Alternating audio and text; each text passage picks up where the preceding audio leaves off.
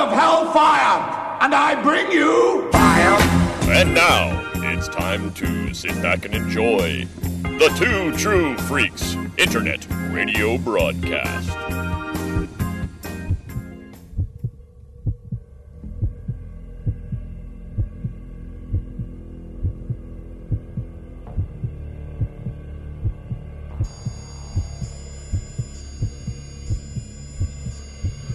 The Vault of Startling Monster Horror Tales of Terror.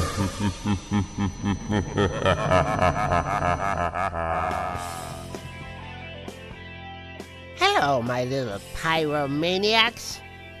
You know, a lot of people these days seem to want to set the government on fire. But you don't even realize a little girl, eight years old, already did it in 1984. Slackers!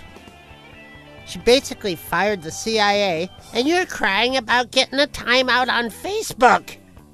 Sit down, shut up, and watch Firestarter. Maybe you'll learn something.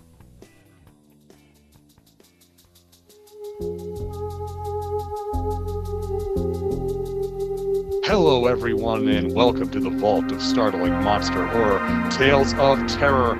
I am one of your hosts this evening, Mr. Luke Giaconetti. I'd like to thank everyone for downloading and listening to the show today. And we have a scorcher for you today. And I can't do this by myself, so I am joined left to right across your podcast dial. First up, the hair metal hero, Chris Tyler. You made a trespassing. Show me a warrant and get off my land. Why am I not surprised that Hero went with that one? And uh, 'Cause I fucking also, also Carney. joining us tonight, my brother, Mr. Jason Giaconetti. Unless I woke up in Russia today. also a big Art Carney fan. And rounding out our uh, our little party here is uh, Two True Freaks OG, Chris Honeywell. I'm doing it, Daddy. you you sure are, kid. Yeah. Sure, are, kid. So, my backup line, because I was afraid Hero was going to steal my line. Yep. That's a lot of crap.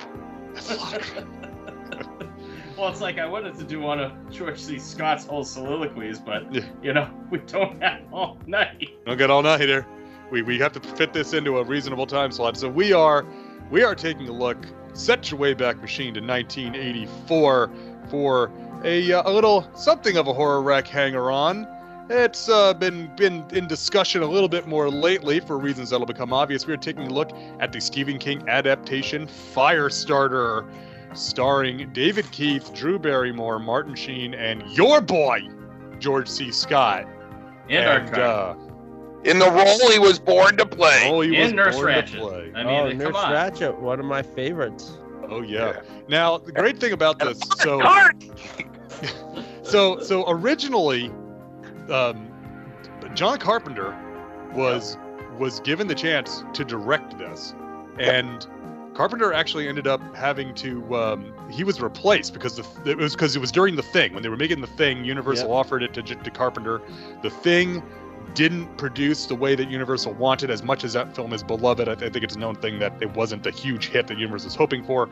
So they replaced John Carpenter with Mark Lester. I know what you're saying, Luke. I've heard that name. Yeah, you have heard that name because he's made some movies that you've probably seen, Mhm, ranging from Commando mhm, to Armed and Dangerous mhm, to Class of 1984, mhm. The Superman Two. Superman 2, Roller Boogie, Showdown in Little Tokyo. Um, you know, there, there's See- there's a he, this this guy's been all over the place, just a, a The working definition director here, of both on journeyman. He, Yeah. I, I think he was that era's and and better, but he was that era's Brett Ratner. Yeah. Brett Ratner is another one of those guys that like gets called in to replace other directors as just a solid solid director, but doesn't have a style that you're going like, oh, I'm watching a Brett Ratner movie or I'm watching a Mark Lester movie." But he he can sort of they can both sort of just sort of work into whatever whatever style the movie Yeah. Is to the going best of for. our knowledge, Mark Lester is not a creeper. So there we go. Yeah. I mean, to me, the thing just between Class of 1984 and Commando, you know, n- di- putting Firestarter, putting a pin in that for a second, just for that, that's like you know mid '80s royalty to me, right? Oh yeah. You know, I mean, Commando. It's like we were talking a little bit about Schwarzenegger before we got on the air tonight, and it's like Commando is like the most '80s of the Schwarzenegger movies, isn't it? It's Yeah. like so 1985. It's Right? so uh, it's so great. I'm not- I, yeah. I remember getting that on on VHS and bringing it home, and we knew it wasn't a good movie, but it was a super fun movie, and it was filled with whoa moments, like you know, like throwing the the saw blades and stuff. That that saw Oh, blades yeah. was like, and it had Rae Dawn Chong in it, and it was, it was, it was like on that border of total schlock and pure entertainment and it was just like the most it was i think we watched it like twice right in a row like Oh, nice. so fun Oh, it yeah. was just like big dumb fun and Yep. moved right moved right along And the the Yeah. thing is, is that so you take, yeah, well you you take a director like like Lester, who to me, like I said, he's a professional working director, right? And then you give him a Stephen King adaptation, but it's not one of the like, not one of the really out there Stephen King stories. no know, it's Firestarter one of pretty the- pretty is out grounded there. for early King. Yeah, Yeah. but it, it's out there for him because of some of the stuff it deals with with like government agents and stuff, which is a little bit outside of his normal wheelhouse. But the the, the horror aspects of it are, are fairly straightforward. Then you put the two of them together, and it's such a uniquely early '80s product, isn't it?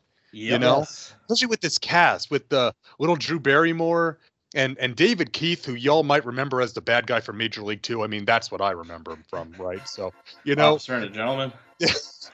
yeah, I mean, also some other things, but mostly he was Parkman in Major League Two, He's- right? I I, mean, think Da- david keith seems to be playing dennis quaid in this movie David Keith is Dennis Quaid in. that scene that scene where he calls a friend to looking for Drew Barrymore and, he, and he's freaking out on the bed but he's trying to remain calm just felt very Dennis Quaid like to me if it, like the way he acted that.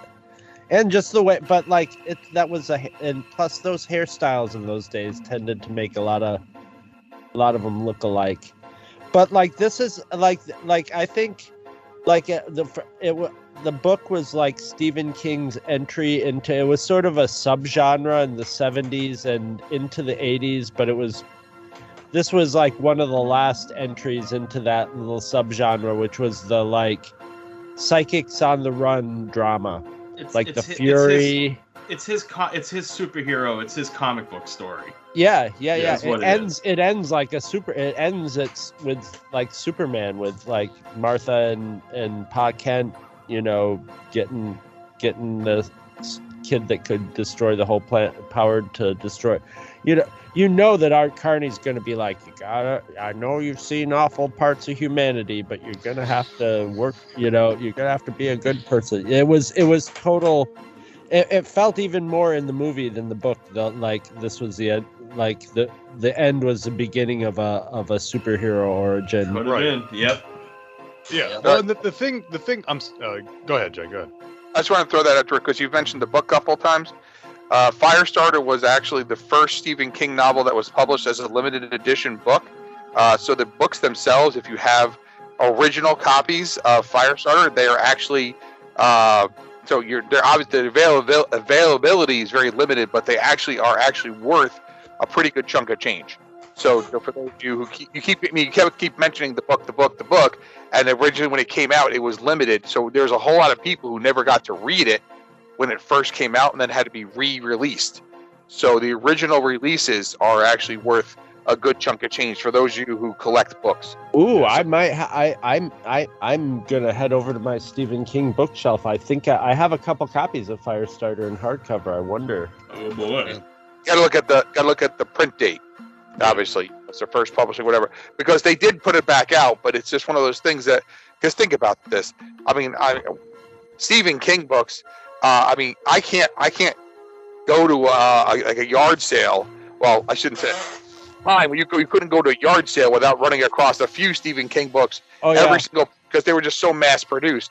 yeah. But this one of the ones that was limited, and because this made it so it made it so much more valuable. So, Yeah. um, the other thing, real quick, I want to throw out there, uh, Dino De Laurentiis. Uh, there's a name people have heard before. Hey. Hey, Dino, it's- yeah. it's- we make the movie with the girl and the Stephen King.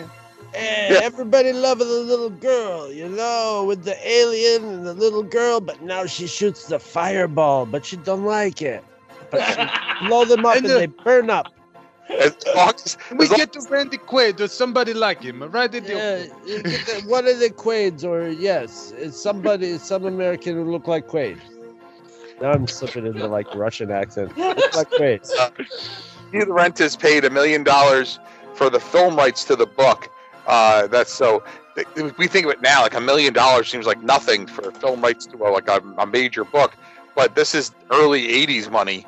Like that's a lot of money for a like you know, like they're talking about. Um, uh, for anybody who knows their their history of the movie Aliens, uh, and like looking at what they had to pay Sigourney Weaver and all this stuff, and they're like, well, you know, she had to come on board, and you know, they had to pay her almost a million dollars, and it's like, and it was like people's jaws were on the ground. I'm like, well, yeah, folks, the whole freaking movie only cost thirty Yeah. million to make, you know, kind of thing. And like you think about Aliens with and literally everything that's in that movie, you know, kind of thing. Like that was the whole uh um thing with when like you look at like well the movie's going to be so over budget like what's the budget of that film and they're like 17 million dollars and i'm like there are actors now who we can't even get for you can't even have them a cameo Yeah. for 17 million dollars Well, I mean, no, the, the million dollars at the time was a big deal. I mean, because the the Promise Carrie had come out, and that fucking blew everybody away. And then the Yeah. Salem's Lot TV sh- miniseries happened, and I that I Yeah. think people tuned into that. So Yeah,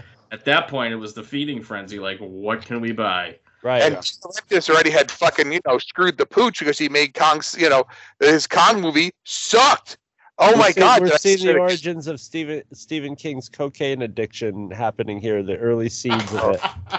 Yeah. Cocaine. Well, the thing, yeah, We're, we're all Well, we're seeing how with- Cujo with- got written. yeah. yep. Well, the thing with the thing with Firestarter is that this is one. Now I said th- this is our horror rec hanger on, and this was released on VHS in 1984 from MCA Home Video, just a standard slipcase release. I'm sure you've seen it. the The front cover is a take on the one sheet, just has the uh, the uh, straight on shot of Drew Barrymore who plays Charlie with the flames behind her. It says Charlie McGee is Stephen King's Firestarter. Will she have the power to survive? Uh, and I, I know I've seen this one at movie gallery back in the day, or movies, or, or what have you. Um, but the thing about the, um, you know, and so it, it is, it was on, on VHS, but I remember this one, and I've got I've got two other New Yorkers here with me. I remember this one being on Channel 11 a lot, Yeah. a lot, because it, it was a horror movie they could show in October Not that a lot you required to nothing to be it. cut whatsoever out of it. You know? Yeah. And they And always I, show I that. remember seeing it on TV more than anything else, right? Yeah, because the, the on on the commercial for it on like W on WPIX there, uh, we'll go real local. Uh, it was always the they said you know this Friday night fire starter, and they always show the fireball come f- whipping out because there's nothing you have to I mean. There's no blood, there's no gore, there's nothing, but it's like holy shit, look at that fireball because because the fireballs were real. It was all done Yeah. with wire and whatever. And that's one of the, the director always said it was the hardest movie he ever made because he had to do everything with you know practical special effects. And Uh, it's fine. It had to be a pretty dangerous. Like so many people get set on, Oh, get put in their fire suits that like are getting set on fire in I this mean- movie. And I you mean, couldn't look, I- CGI it in those Yeah. days, you know. And and I know, I know, I know my brother pretty well. I've known him for a few years. I know my brother loves a guy in a fire suit on film rolling around. It's like Oh, this I love like it. half this movie is like the J movie of dudes in fire suits for crying out loud. Well, now So- that I know how fire suits work, I always, whenever I watch fire suits in a movie, the second they cut the scene, you know that's the Yeah. second. The second, you know, the frame after that is where the legs of the person with the blanket and the fire extinguishers are coming running in and yep. and put. And I love. I, it's not them getting setting on fire and laying on the ground and rolling around. It's the it's the slow motion dance of death where they put their arms up in the air and go, oh, and like Let me make Right. this fire worse. all of a sudden they're like these big asbestos guys just walking around slowly waving their hands and going, "Aye, aye." So It's very So the- effective, but it's I love it. So, so if you think about like Nightmare on Elm Street, the original Nightmare on Elm Street, when Nancy sets uh, you know Freddy on fire there, and that scene where he's in the basement, whatever, and that scene goes on for a very, very long time. And you're like, you're counting this, going, okay, this is not in slow motion. This is in real speed. This guy's on fire for a very long time. You can only burn so long. Those fire suits are not impervious to you, you know, like you know, you can still die in it, and you're watching it's going, God, he's going, he's going up the stairs, he's setting everything else on fire. Like you just go, like Jesus Christ, like put him out because it was one. Not to mention the fact that you can't fucking breathe because the fire's Right. eating all the oxygen in front of your face. The thing, but like, but he's, he so he's, he's he could get burned alive. You can't be, but he's the person's acting their way through it. The stuntman who's doing that, you're like, oh my god, you're gonna be kidding me. You're gonna be kidding me. It's like such a long thing, and what made it worse in Firestarter is there's scenes where they have to get like she's blowing them up. So there's guys jumping off of trampolines while they're on fire. yep. Oh no, I mean the, the, the budget for this movie went into the last ten minutes, man. Yeah. That's where it needed to go. there are guys literally like besides the fact that you're you have the fireball coming through the air on the wire and crashing into buildings which means you know they had guys who were on fire jumping off of trampolines and flipping through the air. Well think about that. All, I mean, it's already chewing up all the oxygen. Now you have to be physical enough to jump off the trampoline to all that stuff. It's insane.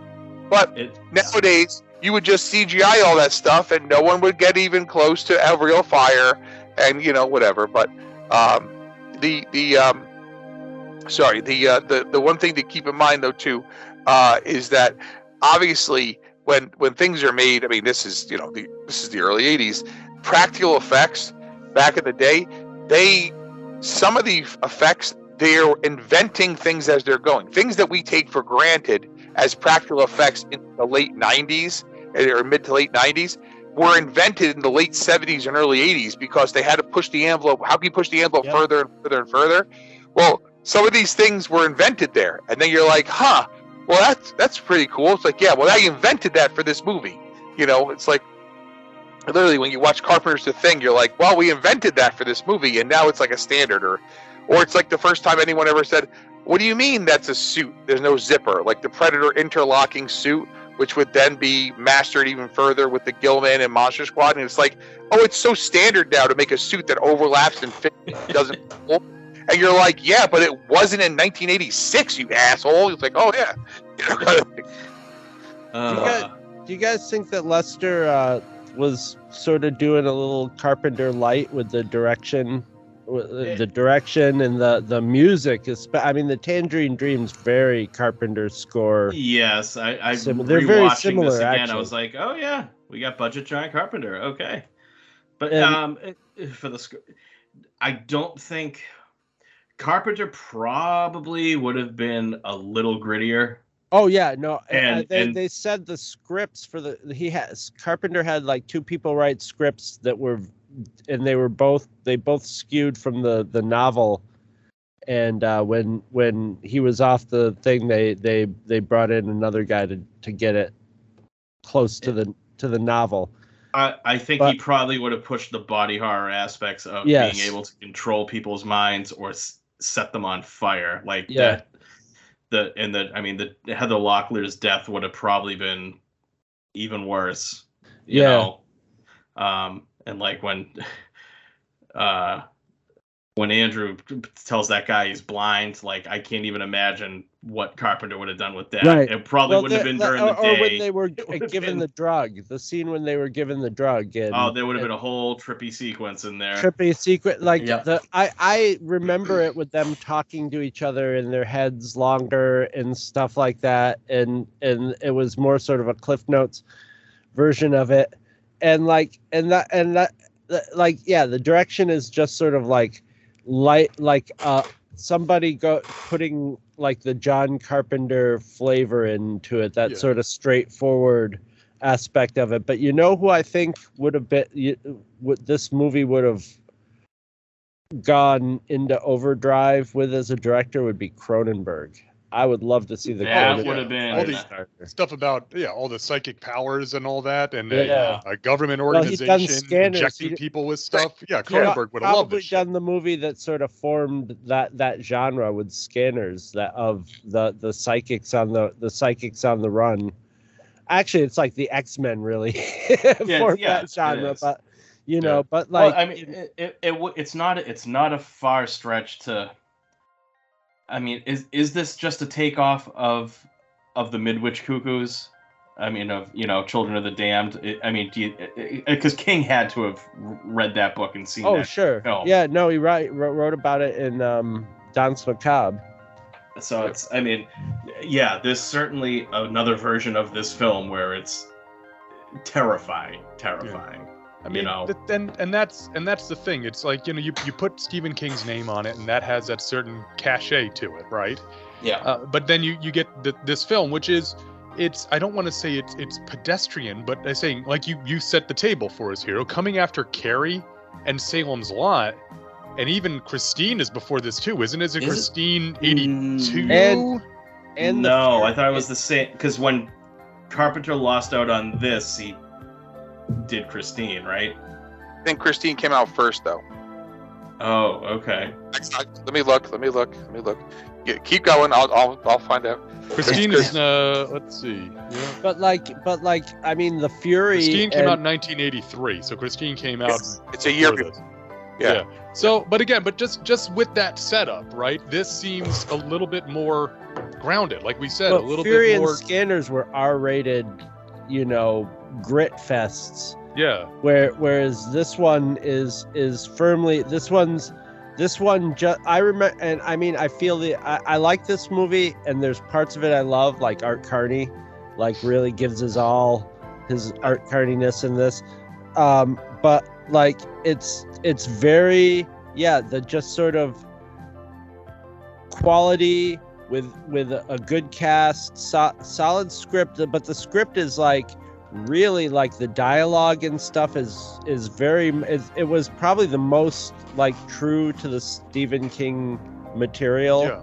at That- this well, point as That- well, that- anything that's, else That's what I'm saying. Of, of all those, of the one, I mean, you you feel the, especially um, um, Carrie and Christine, because we we covered Christine, and and we've talked about Carrie b- before, because I know we're all, or I believe we're all fans of Carrie here. I know Jay is. Oh yeah. Uh, yeah but, the uh, style of those movies was right. you know The- the, the- director's style was part exactly big there, part there, of it. there's a there's a there's a there's an auteur level right to those films that's not in this like you were saying chris is that um you know lester is more of a of, of a uh a, a, a, prof- a i don't want to say professional but more of a mainstream style director so this one to me feels a lot like a stephen king story like reading a stephen king book you get that i don't get Art that Carney's dialogue sounds Yeah. just like reading a st- it's right off the page. of- Right. like I wouldn't, I wouldn't doubt that like parts of it. It's almost like when Roman Polanski did Ro- Rosemary's Baby, and like you can almost read the book along with the movie, and have huge chunks of dial. You know, it just sort of it uses it as a really firm yeah, I mean, I blueprint. I don't see it as a detriment in this. I mean, you spent No. a million bucks on the rights, like you got to try to recoup that investment.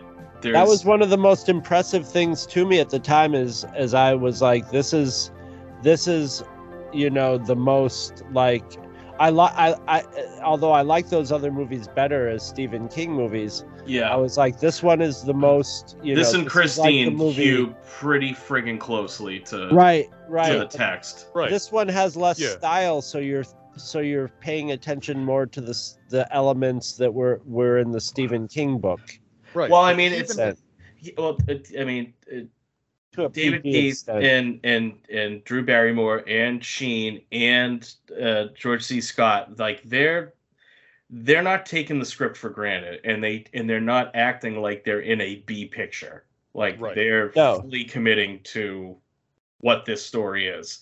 And you know? well they also like they they also go broad at points but like martin sheen it goes broad and then when he gets mind controlled he's not afraid to just go into just sort of like default mode you know default mode for a while george c scott's on full sweatiness you know start Yeah, I but mean, he's doing the double fu- thing of I'm pretending to be this guy, and now I'm this guy pretending to be Charlie's friend. Right so, I right mean, well he's, he's- just the he's just the the the he's just the 70s 80s cia assassin crazy creepy cra- i mean what a creepy role to take. It's like I, I mean, it's creepier nowadays, but still, it's just like they really set him up as as a pedophile until you know they're like uh, finally you're like w- you know well what are you gonna do and he describe and he actually describes what he's gonna do but up until Look her right point, in the face and make sure Yeah, she's he- happy, like- and then I'm gonna break her face. Yeah, and then Yep. I take her powers to the afterlife. That's the crazy part. But like,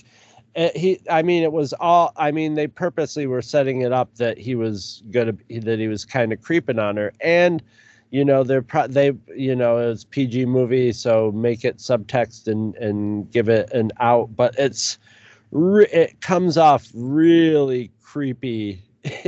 Yeah, And- he's and, he's, it's he's the, great in the it's movie. most it's the most horror creepy aspect to the whole movie. The, and it's and it's the real life creepiness because Yeah, we all know in real life life nobody's life. getting telekinetic or pyrokinetic it's- powers. This guy is a fucking awful psychopath, and he's and this and he's totally manipulating the. Uh, it's it, this kid, you know, in in the movie, and and so and and like and also picking George C. Scott to p- play a, a Native American character.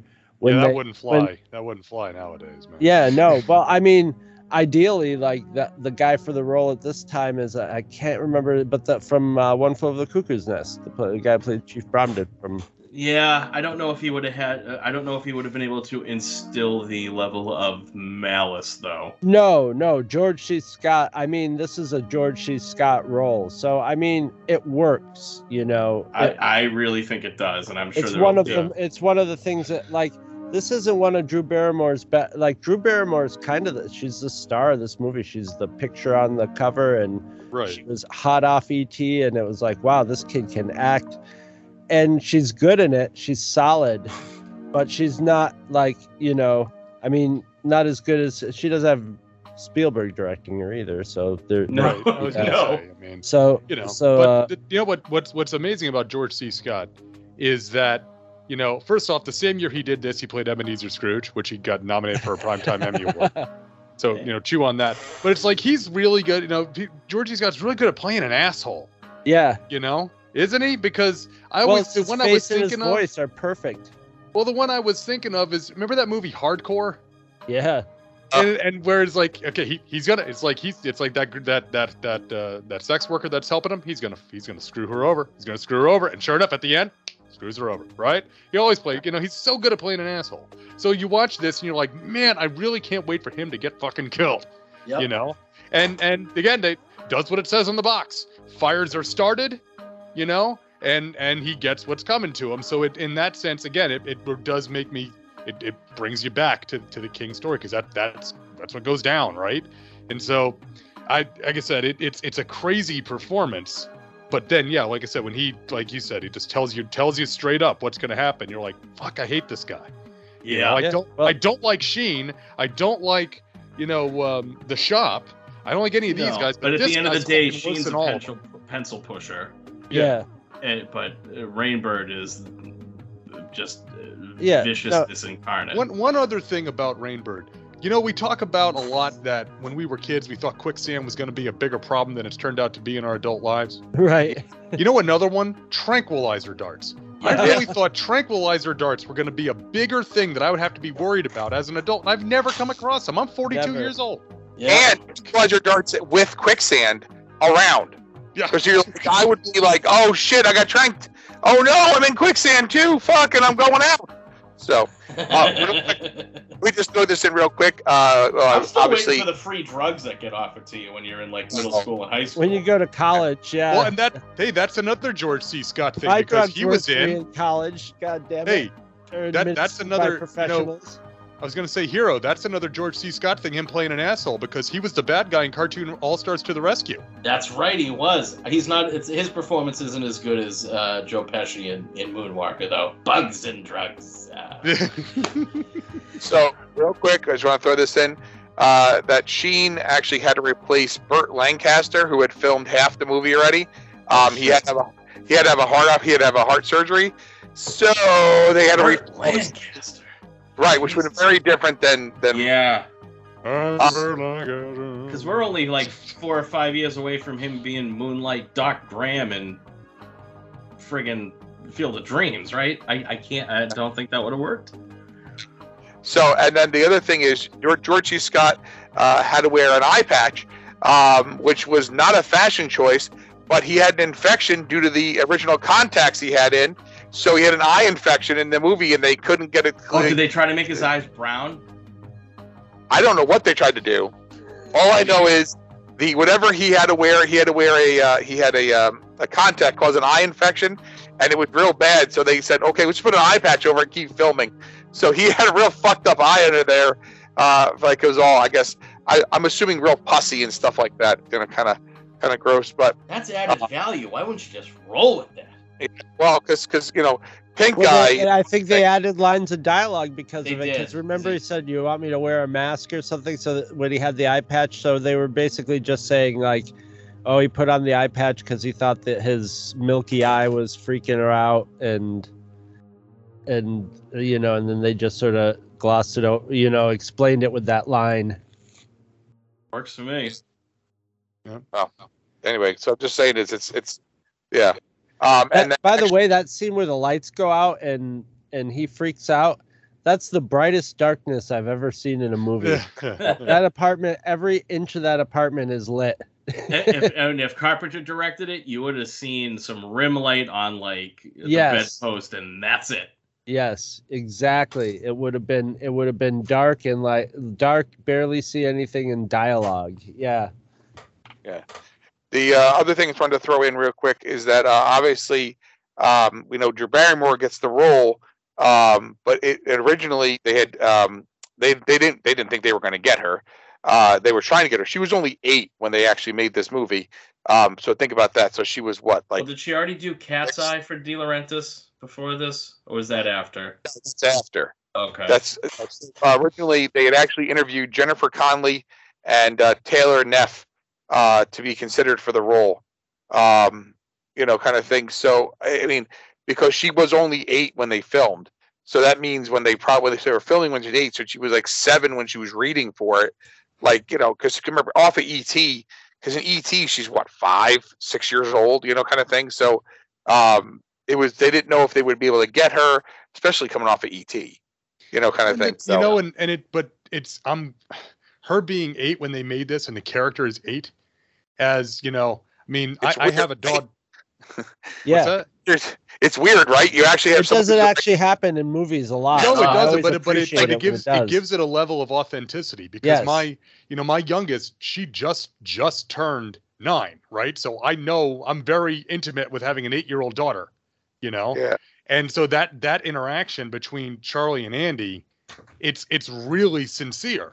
Yeah. and and that those scenes are just the two of them like when they're on the run or when they're you know on the side of the road or when they're with uh, at the manders farm and stuff like that it's that stuff that's the other stuff that really makes you think of king right Yeah. the way that those scenes play out it's the so they talk to each authentic yeah. yeah and so that, so having so getting someone that is the right age and you get that the not only the right response but the way her voice is the way how her, the whole the her physical size relative to her dad and all that.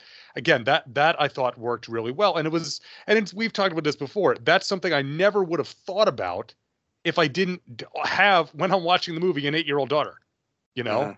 to to and it's like oh of course that's exactly how that would work. So Yeah. it, it, they said it, it it it does it it doesn't it's weird. It's not a particularly ambitious film No. except for the last reel the last reel is very ambitious with the fire because you not only get the fire you get her you know disintegrating the bullet and the other stuff like that you know so that there is a lot of things that go on in that And last that, reel that that guy getting blasted up into the tree and, and Yeah. catching on the limbs is that's really so nice. cool The only the only there were only I, I I thought there were a bunch I remembered a lot of like technical glitches that I saw when but I only spotted two of them in this and one of them was Art Carney singing without his lips moving in the truck in the beginning which is just a you know bad post sync thing and when the golf cart gets fireballed and you can see the uh see the pole that comes out you can just see the pole shoot out to make it Yeah. flip over under underneath but otherwise i like in my memory that whole sequence was way cheesier than it really was they executed that like it was that was a pretty you know with the fire with the fire splitting in three across Oh, the yeah. ground and three fire you know and her splitting like her advancing her powers as she was fight you know like you could see her figuring out new things it was well thought out and well executed And they put the, just the, the the fan on low out of frame so her hair blows like the yeah you yeah the, the fire's lifted it.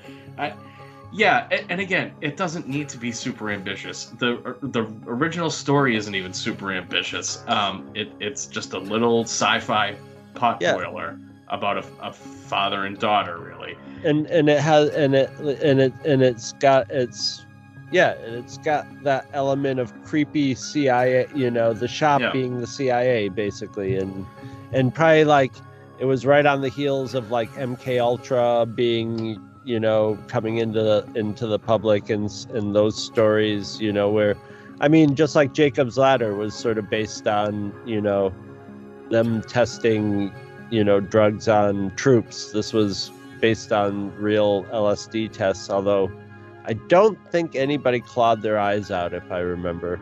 And another thing about that is I noticed is they were like, yeah, there's going to be a, you know, half of the people are going to get um, water. It didn't look like anybody in that room got water. That we know. Yeah, well, you know what? This Yeah, was a did- maybe they workmanlike film. They told people. us, and then they Yeah. showed us our two lead, our lead and our yeah, our damsel in distress, uh, you know, getting their drugs, and then all right, we don't have time for anybody else because they're not Yeah. going to factor in later in the movie. Let's just focus on Heather Locklear. I just thought it was funnier that the government told them someone would get water and just gave all of them the You go, drugs. That, well, that sounds about right. yeah, exactly. So there you double go. your See? chances of getting a reaction that way. yeah, exactly. The other thing, I, another, another thing I really like about this is that so this was primarily shot in well in and around Wilmington, North Carolina, and Yep. um, so it. I mean, as, as someone from the Carolinas, you can see that this looks like that portion of Carolina. Some of it was actually filmed near Lake Lure, which again, very very well known area if you're in the uh, in the Carolinas. That you can tell like a lot of the stuff around like the lake house and stuff. It's like okay, that that's in and around that area up by Chimney Rock there in, in North Carolina. So that was cool. And the town, because they're in, they're um they're they're at Lake Chimney Rock. You actually see the sign for it. So they're in the little town of Chimney Rock, and it's it's ve- again very authentic looking with the little small town post office and the little stores and all that. Um, and and again, it goes into that that 70s paranoia because the the shops infiltrated the little town and everything else, right? So uh, also, like how the shop um, just yeah. flat out kills the postman. It's like, come on, there's a million ways. You know, you're, you're getting kind of sloppy. Just like, oh, hey, hi, postman. Blah. Well, we really haven't seen them kill anybody else, you know, other than Heather Locklear yet. So you gotta you gotta focus home the, you know, the fear factor. These guys will kill anybody to get their job done. Yeah, but they could have just as easily uh, trank he's a, that. he's a postman. The, the chances are he was gonna just gonna dump those letters out in the woods anyway. that would have been fucking hilarious. They tail him and he just goes out and dumps. It was like, oh shit, I guess we don't need to kill the guy. Okay, good, we're done. Beer's on me, guys. You know. So, real quick, Heather Locklear. This is her movie debut uh, here. Um, I think was she on? Was T.J. Hooker was already on TV at this time, right? Or am I, am I off on my years? Uh, I honestly don't know. Well, I she mean, had she had been on Dynasty before this, right? Because Dynasty was Yeah. what, Yeah, no, T.J. Hooker was already on. T.J. Hooker is 82, yeah. so she was on there. Um, but I'm saying is, but but well, I mean, people remember her a lot from T.J. Hooker. Yeah. So I mean, it was a big. She was the like the, the second lead in that thing, you know, behind Shatner. Um, but yeah, this is her movie debut, uh, which, you know, let's be honest, a lot of people. I mean, Heather Locklear, you know, pretty easy on the eyes back then, so Yep. kind of thing. Uh, But This- she wasn't presented the, in that way. I mean, she was presented as being really pretty, but she was kind of like, you know, sweet college. You know, she wasn't playing like a sex pot or a like. no girl know, next door. Yeah, she Yeah, was doing. fine. Yeah, definitely girl next door, and and uh and I mean, she was solid for Well, the you know what? brief what's amount great? of time she was there. Yeah, I mean, for the amount of time she's there. I mean, the thing you you know what her next movie was, right? no. Return of Swamp Thing. Oh yeah.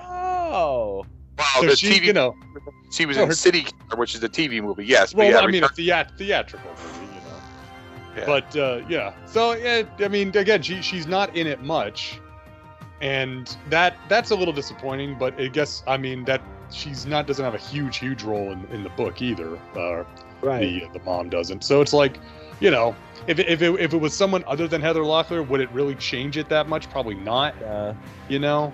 But now, obviously, you know, Heather Locklear is just so well known for all her different, especially like Melrose and you know Dynasty and uh, T.J. Hooker, like you said. But you know, but she she's you know just just it's it's cool that you've got another name person in this cast, even if it's somebody who really is only in the movie for about what probably about ten minutes all told, right?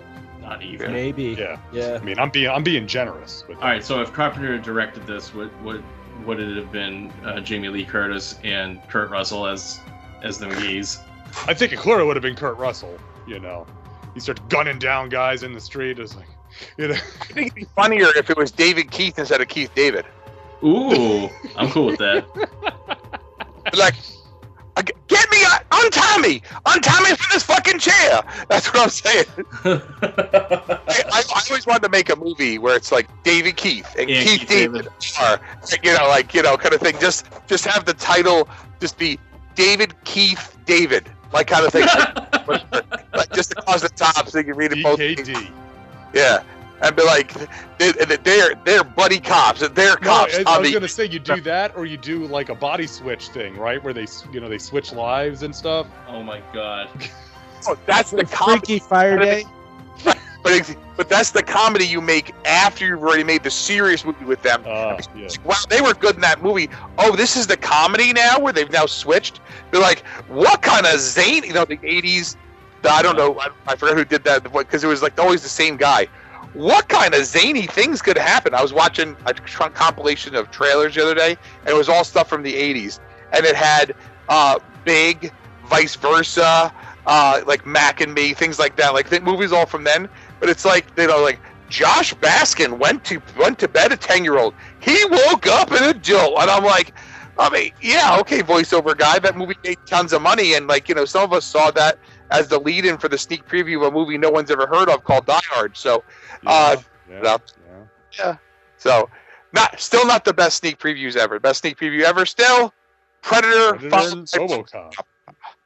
literally two movies that define your entire life. Anyway, um, but yeah, I think it'd be really funny if David Keith and Keith David, you know, switched roles. That'd be crazy. Could you, you know, just saying. But um, I'd pay for I'd pay American dollars to see it. Yeah. well, that would have been so. The thing is, like, That would have uh, also made an. Uh, I'm sorry. Go ahead, Jim. but that would have been really cutting edge at the time, because you'd have Heather Locklear as the mom, and uh, you know, and, and David, um, um, David Keith Keith. Keith David. Keith David, right? Yeah, as the dad, they'd be like, "Well, I don't know if America's ready for this in a Stephen King novel." Just throwing it out there. So, See, that, that that's the other thing. I was thinking about it. The other thing we have covered another movie, another Drew Barrymore movie on this podcast. Scream. Scream. Can you imagine the beginning of Scream? If she's playing her role from Firestarter, Yeah, Very different movie. it's like He's- she burns a guy through the phone. What the fuck? Ah! Yeah, that's so funny. Like, uh, like what door? the camera, thumbs up, roll credits. Thanks for the thanks for the twelve bucks. You know. It's like, you bastard, get here! I'll burn you. I'll fry you right up. It's like, oh fuck! kind like Jesus Christ. I mean, what's his face at the uh, uh, The Skeet popcorn, the popcorn on the stove just starts popping. Yeah. She's just carrying. Okay, we in- need- in I need positive. I need this version now. I need I need it's it's Scream, but it's but she but Drew Barrymore from Firestarter. You know. Yeah. Charlie McGee in the in the beginning of Scream. Just whatever. I don't know what favorite scary movie, Charlie. It's Firestarter. I love that one. amazing. No, actually, be even funnier than that. Be like, uh, I like Christine, and they're like, don't you like Firestarter? No, uh, John Carpenter's the best director ever because it's Wes- you know because it's Wes Craven, so he would take you know a chance to make a shot at somebody, even though he's friends with them. You know, you're like, oh, see, that's the whole thing. I, not not to get us off topic, but it's true. As much as Scream is so meta and like all that other stuff, like it was like self-aware. I am a hundred percent surprised that you know, I mean, because they're because they kind of make fun of like the idea that like you know Friday the Thirteenth, the first one is obviously with Mrs. Voorhees and not Jason or whatever, right? But um, Wes Craven and Sean Cunningham were such good friends that there wasn't a dig, like not a dig, but like I kind of like a like a wink wink at Sean Cunningham in there, because I guarantee you, Sean Cunningham would have done it the other way hundred percent. Um, even to the fact that uh, I, I don't I don't know if people know this or not, um, but when they were shooting Friday the Thirteenth, the original, um, and and all the you know they were running out of money and whatever, Wes Craven actually showed up to help get the things done. Wes Craven was working on that movie um, because he, him and Sean Cunningham were just good friends. You know, just kind the, of. the difference is, it's like you know, if if can say if the other way around, Cunningham would put the gag in there. It's Oh, sure. because Cun- well, but it's because the difference is, is that just for mainstream audiences, for Wes Craven, that'd be punching down, Yeah, yeah, taking a shot at Sean Cunningham. I mean, horror horror nerds, we know the score, but like Sean Cunningham taking a shot at Wes Craven, that's just funny. Yeah, Well, yeah, yeah. But I think I think what we, we all have to remember though is the uh, fact that in The Hills Have Eyes, there's a slash through Jaw- the Jaws poster Jaws poster, right? saying you you're not real horror, we're real horror. But then you know Sam Raimi saying, wait, I'm going to take the Hills Have Eyes poster and put a big slash through that movie uh, in Evil Dead, telling you, no, you're not real horror, we're real horror. No one got any of that stuff, but Sam Raimi a hundred percent believes it's true. Yeah. So, yes, that's Sam Raimi, the guy who makes like freaking, you know, these, these insane blockbusters and whatever. You know, he's like, Yeah, makes a billion makes a billion dollars making a Doctor Strange movie now, right? So right, exactly. this is the world we live in. He, he made a movie for a dollar. Well, isn't that funny though? Well, now he's the great like, like him doing the that Doctor Strange movie is like he is now sort of like he's like the the great you know I mean he didn't start the new trend of Marvel comics but he was the first like director that brought a comic book character fully real like to the Uh, I screen to think where Singer people beats him with X Men by like a year or two. Yeah, Well- I mean it's all it's all part of that. I mean it's all part of the same milieu, right? Because Spider-Man doesn't happen if not for X-Men, and if you really want to get onto it, X-Men doesn't happen if not for Blade. Oh Right? yes. Yeah. So it's all, but you're right. It's it's you you had a you had a a uh, a, a guy that was a, a name director, admittedly, I know, bit of a outsider doing Evil Dead and Army of Darkness and stuff like that, but a name guy doing a big budget movie that was a you know it was harkening back to like Superman the movie that hadn't been done in a long time, treating it with not uh, respectful, if not reverent. You Er- know, er- earnest and and forthright. Yes. Yeah, and, and Earnest- sincere, earnest, and that started that, that movement. And now we've and full now we've style. swung. Well, now we've swung so far past that, you know, on the style meter that it's funny Swung. that now he's come back in, right? because we we we swung right past it into bathos and kitsched, and then and and then self awareness and poking fun at yourself and and turning it into a comedy. That now we have to go back to Raimi to get back to sincerity. But So- Yeah. I'll get I'll get yelled at on the group if I start talking about superhero movies. So I, No, I digress. I just want to throw this out there though. Couldn't we kind of trace it all back to 1990 when Raimi made a little movie called Darkman? Dark Man. Well, there, Absolutely. yes, there, there you go. Because Oh, let's see. I don't have the rights for anything. Better make my own superhero. Yeah. Well, yeah, I'll tell you because we saw Darkman in the theater, kind of thing. But Darkman was just Yep. like, what the hell are we watching here? This is crazy. Because you think about that movie, right? Is that you know, I mean, obviously, uh, Liam Neeson wasn't as big a star as he was, you know, and uh, Frances Yeah. McDermott ha- had, had hadn't won been up for the Academy Award and whatever. And but that movie is solid throughout the entire thing, and it's just nuts enough Yeah. You could say, "Oh yeah, this is a Sam Raimi movie," because every Sam Raimi movie, ha- and I haven't seen the new Doctor Strange yet. Oh, Ha- it's very much a Sam Raimi movie. Saying it has to be just nuts enough, right? You know, kind of thing. Even even like his more mainstream things, but, but when when, it, when it's in the in genre, I'm not talking about for love of the game or something like that. You know, kind of thing like that. When it's in in the genre, it just has to be just crazy enough Drag me to hell.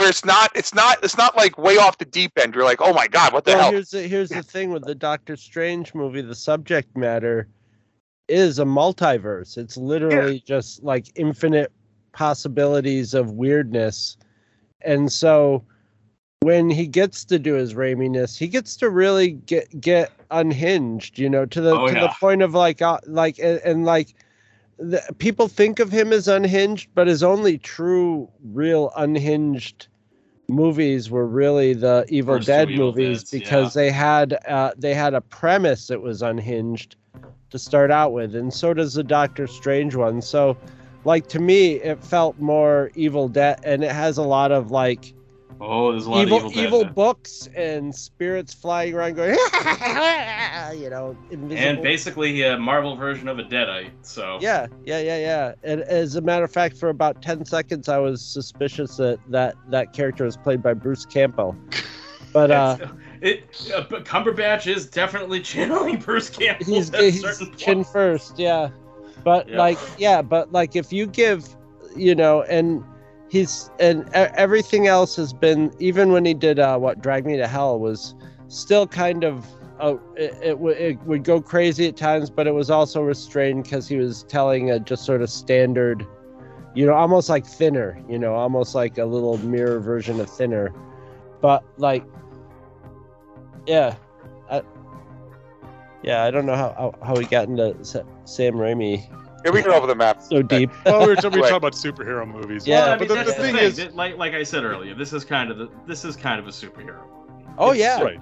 Eh, and they, I mean, tell you the the other the other adaptations of this, and you know, if you've been paying attention, you might know that there might be another adaptation of this coming.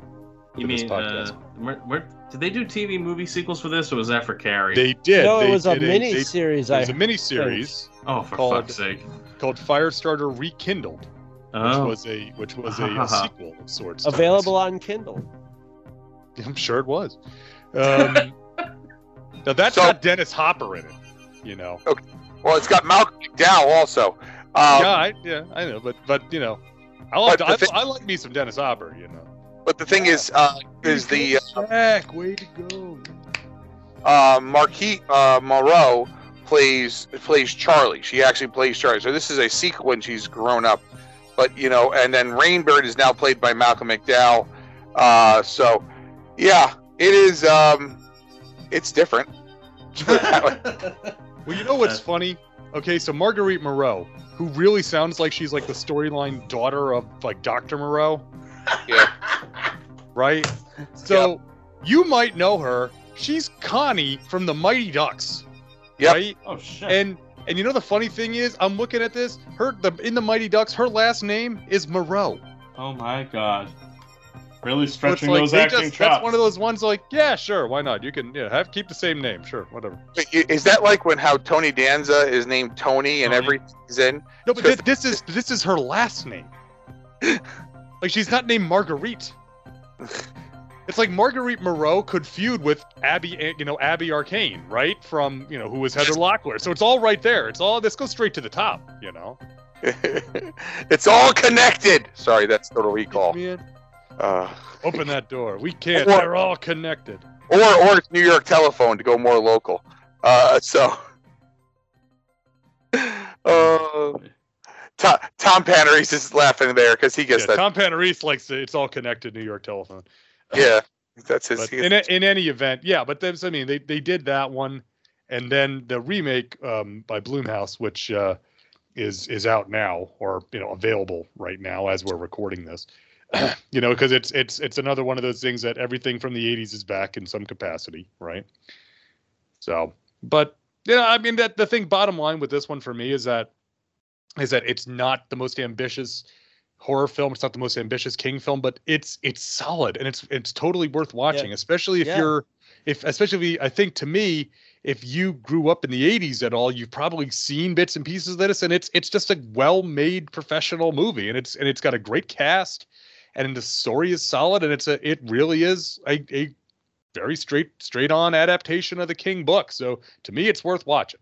and you know, there's that no doesn't doesn't need to blow you out of the water. Nope. No, it's it, it and it moves along. It's what about an hour and 45, 50 it's minutes almost before yeah, the credits. almost two hours. Yeah, and- with the and, uh, credits. and, and any every time I watch it, I get a little warm feeling, ah, just because I enjoy it and it's I'm never bored watching it, and I really, really want to see Charlie win at the end. I mean, this is a, I mean, this is a King book that if any King book has a happy ending, this is probably the closest one. Yeah, yeah, it's sort of like Carrie with a happy ending. it's sort of like what what would what if Carrie was not like mentally traumatized by her parents? what if Carrie was mentally traumatized by the U.S. government by the CIA instead of her parents? And so, and it has that it has that slow. It's a slow burn. it's but like it makes you you're by the end of it you want to see her burn that place to the ground. You're Yeah. just like it, it, it makes you want to see that place get blowed up real good and then they blow it up real good with her walking down through the center of it. And it's uh very it's it's a nice nice bit of excitement at the ending. And and since it's not the 70s it does have a happy ending. Yeah and Yeah. you know And and He- this heading and it- into the newspaper now every heading into the new york times now everything will be all right hopefully, hopefully. Hey, look, if this movie doesn't exist, Well, but, for that? then the Duffer Brothers never make Stranger Things. So, yeah. Well, you know what's funny is that in the in the that's one of the changes in the book is that in the book they go to Rolling Stone because they determine that that's a non that that's a that is a a, a journalistic outlet that will actually publish the story that's critical of the U.S. government, and that that alone is a relic of when it was written, isn't it? yeah, yeah Oh, yeah, yeah. it sure is because I don't Because even it think re- they're digital whether- anymore. They're totally done, right? Yeah. But even but even then, thinking just but now with Rolling Stone to be like, well, who's in office when these drug tests were happening, man? You know that kind of thing, and it would determine whether or not they they published the story or buried it. Same with all, all the papers, also, right? It's like you know, well, you know, because uh, that I mean, it, it's stupid to say, but it's the absolute truth. You know, there are Well, certain outlets that if it was a, if it was a GOP president, they'd love to publish it, and vice versa. Well i'm sure the rolling stone i'm sure rolling stone did publish stuff about like mk ultra and stuff like that so you know Yeah, that's what I mean. That at that at that time, absolutely. I'm saying if you you take this and put it into a modern context, and that that means something totally different. Yeah, I don't You know. know, I don't know if the the Rolling Stone would be so like uh, inclined to be like, let's publish something about the CIA these days. I just If don't. you've got something that juicy, you send it to every media outlet. You just everybody. Thousand because uh, some people are gonna and and rightfully so. Somebody should pick it apart and see what's real and what isn't real, and, and to try to dig and uh, hopefully everything comes out in the wash. Yeah, send it out to everybody and hope there's like an actual journalist that gets a hold of it. Connie Chung. I Top forget all about Connie Chung's. Now I'm I'll wondering never what forget Maury Povich is doing these days. Maury, Maury Maury's Povich. fine. You are not the father. That's the uh, that's the one meme. One of the memes I, I absolutely love. And you see this. Jay Jay I think knows which one I'm going with this. You see this. I'm I'm gonna I'm gonna switch gears a little bit here. I know I know everybody. Just hold on a sec while I tangent. Okay. You see this all the time on the Masters of the Universe and like GI Joe groups and stuff on Facebook. And he got Maury Povich sitting there and says, "Okay, you claimed you were only going to buy the ones you had as a kid. That was determined to be That was a false." Yeah. Yeah. Yeah. or the ones you wish you had. Like, Yeah. you know, like, oh, I bought the ones I had, but I also wish I had had this one. That, Well, that's why I, I'm not gonna of lie. Gung Ho That's and his why I Dress have a Blues comes out, I'll buy it. So oh gung ho in the dress blues. Oh, it's Yeah. one of my abs. I, now that I did have that one. That's one of my favorite figures. that's what I'm as a kid. saying. If that one comes out in the classified series, I'll get that one. Yeah. Well, but but you know the, the the ones you wish you had. That's why Jay knows this. That's why I have a Motu Origins Clamp Champ upstairs Yep. because th- that's my guy, right? That I never got. That is like, oh, I got to get Clamp Champ. You know. Yeah. But anyway, That's why I have Ninjor, and that's why I have uh, Scare Glow, and I'm Their like, glow. Yeah. Air Glow is a top ten figure. yeah. Anyway, You know what's funny? Ninjor is pretty badass, but he came out in the same wave as Scareglow, so everybody's like, "Yeah, he's just a guy's like Ninjor's pretty badass too." You know. sure, it's- he got kind of lumped in with it, but because he gets forgotten. But What he's Hey, all put the, all Roboto the the soft goods, you Yeah. know. The soft goods is a crazy thing for for Motu. There wasn't a lot of Yeah. figures with soft goods. There were figures with with hard goods, but a lot of the soft goods were over on on Princess of Power. A- Adam, not- Adam had a cloth vest. That that's about it for soft goods, isn't it? In in Motu. Yeah, that's the whole thing. The exception proves the rule. Yeah. So, you know, it's uh, that's what Steve always says, right? He's Right. like, well, Jay, the exception does prove the rule, and I'm like, you're right, man, you're right. This is still topical because Motu was still big in '84. So Oh my Motu god, was gigantic in '84. yeah. But anyway, Anyway, So if you if you're interested in, in watching Firestarter, if you have a streaming service, it, it is available to watch on Peacock. So it's on you're, the it's on the cock, one cock who's ready to rock. You know? I, my wife said that she goes, I don't like that. I said that's Kung Fu Rooster. Everybody knows Kung Fu Rooster. Look it up. It's out there. It- it came on after appreciate Star Blazers. Cock? this Kung Fu Rooster came on after Star Blazers. That's all I got to say about that. But the um, you can watch it on that. It is it is on uh, Jay. I don't know if you have any DVD details and stuff. I I know it's out there. It's it's it's been around for a while. So I'm This sure has to be in a multi-pack of Yeah. King, King DVD. something. Oh, Okay. sure. So the Blu-ray, okay, so the regular Blu-ray they released, it's about ten bucks. Um, the DVD, the regular standard DVD is about seven bucks. But the uh, Shout Factory uh, slash Scream Factory Collector's Edition is about fifteen dollars, um, and that has everything you're ever going to find. That's the one I own. Um, that's got everything that's out there for this movie is on that thing, is on the collectors. So if you're really into this movie, um, you probably already, if you're really into this movie, you probably already own this. Um, but that's the, but the Blu-ray of that is out there. It is, uh, like Luke said, it's available on Peacock, um, along with uh, actually um, the the the mini series and the new one were all on Peacock too. Uh, Oh, but it's, I'm just saying that they're, all together. The whole Firestarter collection comes up, um, and I was like, is there a collection? But you know, so. Guess so. Yeah, what I'm just saying is, so they're, they're available uh, if you're interested in, in owning the physical media version of them.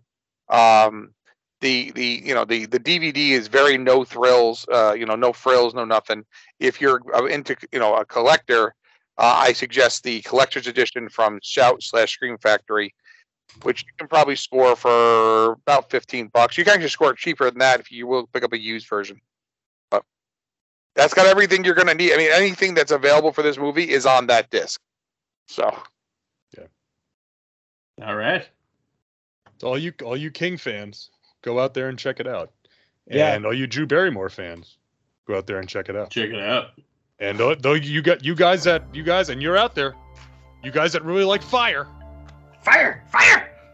So you know you you guys with your cane T-shirts and your Zippos, you know, go check this out too. But and and the thing is, like I said, so it, I mean, so I mean, the the this was and again, peek behind the fourth wall here. You're breaking the wall, man. You're like Chris Jericho breaking walls down. Oh, am I talking wrestling on a non-wrestling podcast? I'm gonna piss somebody off. I'm sorry, Hey, I'm but um, supposed to have a pay-per-view unprecedented. this. so. unprecedented. I know, but you got you got. Uh, you know what? I'm not going to say it. My therapist says it's time to move on, let the past go. Right. So the this was uh, just, but to give a peek, this was not originally on the list of things to cover on the the, the horror rec hanger on this year. But fucking and I, Zac Efron. Zac Efron, and let me tell you something. We've seen Zac Efron from a junior in high school to a guy in a fraternity house, you know, pissing like off Seth 40, Rogen, right? who was a he. I mean, he he made Seth Rogen's life miserable. To that me, that makes him a hero. Not all heroes wear capes. And now we've now he now playing the role of a dad to an eight-year-old girl. So we've seen the whole breadth and width of uh, of Zac Efron. So there is the new version of this from Blumhouse, which de- which you know debuted in theaters and on the Peacock. So that was the impetus for doing this. So if we're gonna do the old one, probably a pretty good chance that when you come back for the next episode, it's probably gonna be the new one, right? I would think, right? So I'm- You know, I'm- it'll be I'm interesting honest- to see- I'm honestly dreading it. Well, you know, I mean, I am, I kind of am too, to be honest with you, because those Blumhouse movies have been, we've got some good ones, and we've had some, you know, lesser ones. You I'm know, surprised it wasn't one of the like uh requels with grown Drew Barrymore.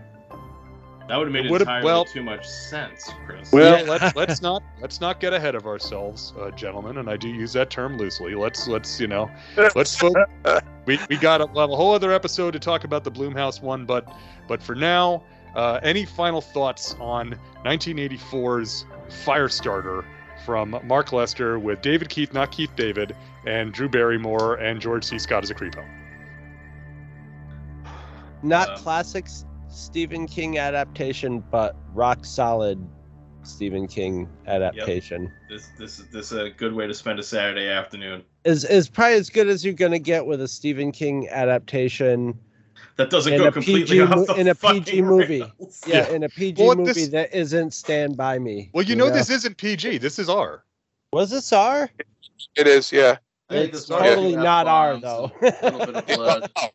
It's rated R because the, remember they didn't have. This is 1984. PG-13 did not exist yet. yeah, I, it's not even PG-13 really. But Like it is. compared to like It's- Gremlins or Indiana Jones, it's it's a pretty solid PG. Mo- it's a Chi- solid child PG in peril is always Yes. in, in constant has- peril Yeah. is always going to amp up the, the And- People got set on fire.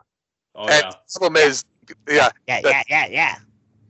So the thing is, so they the, it, the images were considered to be disturbing images.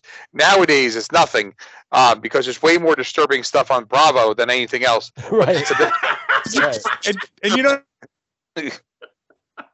you know what's funny? You know what else is also coming back? We're talking about fire. Not only is there a new fire Firestar, there's a new Beavis and Butthead. It, Yeah, it all that comes Yeah, full yeah, circle. yeah, yeah, yeah. Pretty There you good. go. There's there's your afternoon. You know, you got Firestarter, and then you got Beavis and Butthead do the universe. Yeah. You'll go. You'll have all the extremes. About equal amounts of fire. Yep. in Hey, both baby. movies. Want Hey, to light baby. me on fire? Back off, back off, back off.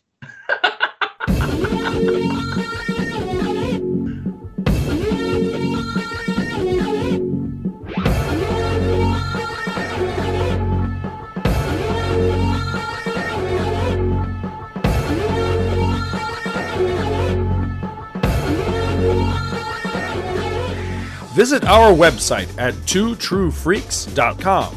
Two True Freaks is always spelled T W O T R U E F R E A K S.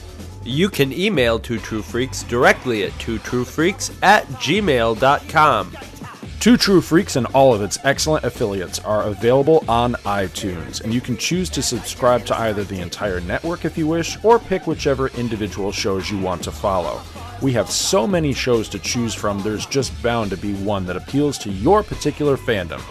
Just search Two True Freaks with an exclamation mark at the end, space, and the number two. You can find Two True Freaks on Facebook. Just search for Two True Freaks. If you ever leave your house and you actually have friends, why don't you tell them about Two True Freaks?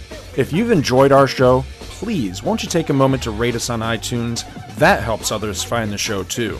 Thanks for listening. And join us every Monday for new episodes of Two True Freaks.